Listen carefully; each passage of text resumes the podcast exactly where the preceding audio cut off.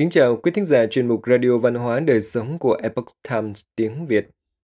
Hôm nay, chúng tôi hân hạnh gửi đến quý thính giả bài viết của tác giả Tống Bảo Lam có nhan đề Tế công dùng áo cà sa trên núi, chuyển gỗ từ giếng cổ do Tiểu Minh biên dịch theo bản gốc từ Epoch Times Hoa ngữ.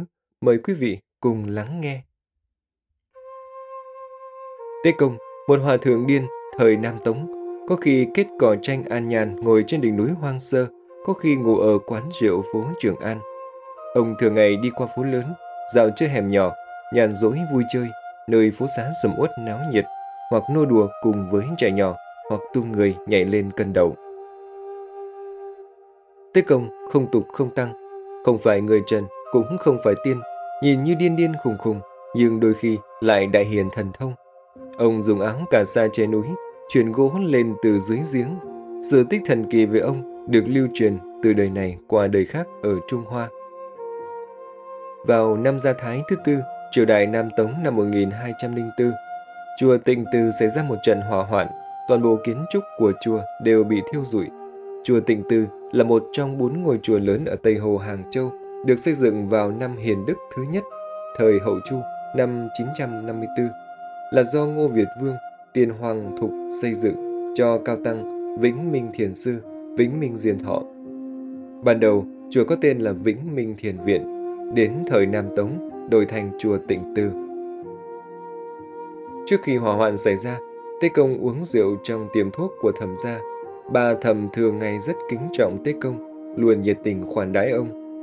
Tế Công uống đến say túy lúy, lảo đảo rời khỏi tiệm thuốc đi về phía chùa. Ông vừa đi vừa hát. Bạn thị tu lai tứ quả thân, phong điền tác xính hỗn phàm nhân, năng thi tam muội thần thông lực, tiệm trì phàm nhân xuất thế tân. Ý rằng, ta vốn tu thân tứ quả, điền đào hành tàu như phàm nhân, có thể thi triển thần thông tam muội là người phàm bước ra khỏi thế gian. Trong thành có người nhận ra tích công, thấy ông say rượu, đi đứng loạn choạng nên đỡ ông về chùa. Tế công vừa về đến chùa, bỗng nhiên chẳng hiểu tại sao lại nhảy dựng lên, miệng hô to. Vô danh phát, nha nha nha. Cứ hô to như thế mãi, không ngừng cho tới canh ba nửa đêm. Tăng chúng nghe ông hô hào la hét, đều không hiểu là có ý gì, chỉ xem như ông say rượu, la hét nhảm. Đến canh ba, một ngọn đèn lưu ly ở trong la hán đường đã đốt cháy một lá cờ bên cạnh. Ngọn lửa lập tức cháy bùng lên. Tế công đi quanh dưới hiên hô to, vô danh phát, nha nha nha. Ông vội gõ cửa từng phòng của chúng tăng. Chúng tăng đang ngủ say, giật mình tỉnh dậy, vội vàng chạy đến dập lửa. Thế nhưng ngọn lửa bén theo gió, càng cháy càng lớn. Ngôi chùa trong phút chốc đã chìm trong biển lửa. Ngọn lửa không ngừng bùng cháy, cháy mãi cho tới giữa trưa ngày hôm sau, vẫn còn chưa tắt. Ngôi chùa đang yên đàn lành thì bị thiêu cháy rụi. Chúng tăng vô cùng thương tiếc và đau khổ. Họ nói với Tế Công, Chúng ta tin Phật, trong chùa lại thờ phụng rất nhiều tượng Phật. Có nhiều Phật lực như vậy, vì sao vẫn không thể bảo vệ ngôi chùa? Tế Công bèn xuất khẩu thành thơ, ngâm một bài tịnh từ tự hòa tai. Thơ rằng, Vô danh nhất điểm khởi thuân tuần, đại hạ thiên giang tẫn tác trần.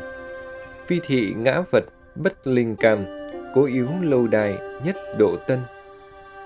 Ý rằng, ngọn lửa đã biến ngôi chùa thành cát bụi, cũng không phải là thần Phật không bảo vệ, không linh ứng, mà là cố ý tân trang đổi mới, trừ đi dơ bẩn, làm cho thần thái ngôi chùa lần nữa tỏa sáng trở lại. Vào đêm ngôi chùa bị hỏa hoạn, vì phương trưởng của chùa chỉ để lại 8 câu thơ, rồi quay trở về núi Thiên Đài. Chúng tăng đã mất nơi nương thân, cũng mất đi vị trưởng lão chủ trì xử lý các việc trong chùa.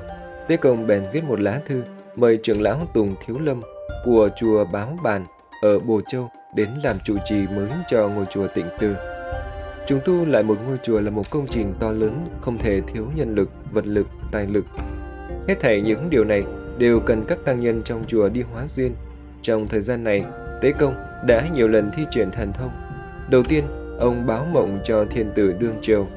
Trong đêm, thiên tử nằm mộng thấy một vị kim thân La Hán hướng về mình quyền tiền hóa duyên.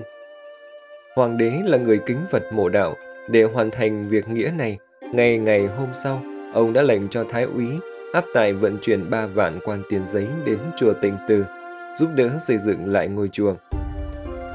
Thiên tử đương triều tự thân làm gương, quyền tặng tiền tài, giúp xây dựng Phật môn. Bởi vậy, các quan viên, phú hào ở các châu, phủ cũng hào phóng quyên tiền, tận lực giúp đỡ. Đã có tiền tài, nhưng còn cần gỗ để xây dựng. Thế công đến Nghiêm Lăng, nay là vùng Đồng Lư, Chiết Giang, Hóa Duyên. Lúc này, ông lại lần nữa thì triển thần thông, dùng bộ áo cà sa cũ rách bao phủ các núi. Những cây đại thụ bị bật gốc, thuận theo hướng sông, trôi thẳng đến Giang Đầu. Tế công trở về chùa, nói với mọi người rằng gỗ đều đã về đến Giang Đầu. Trưởng lão của chùa chuẩn bị triều tập chư tăng vận chuyển gỗ về.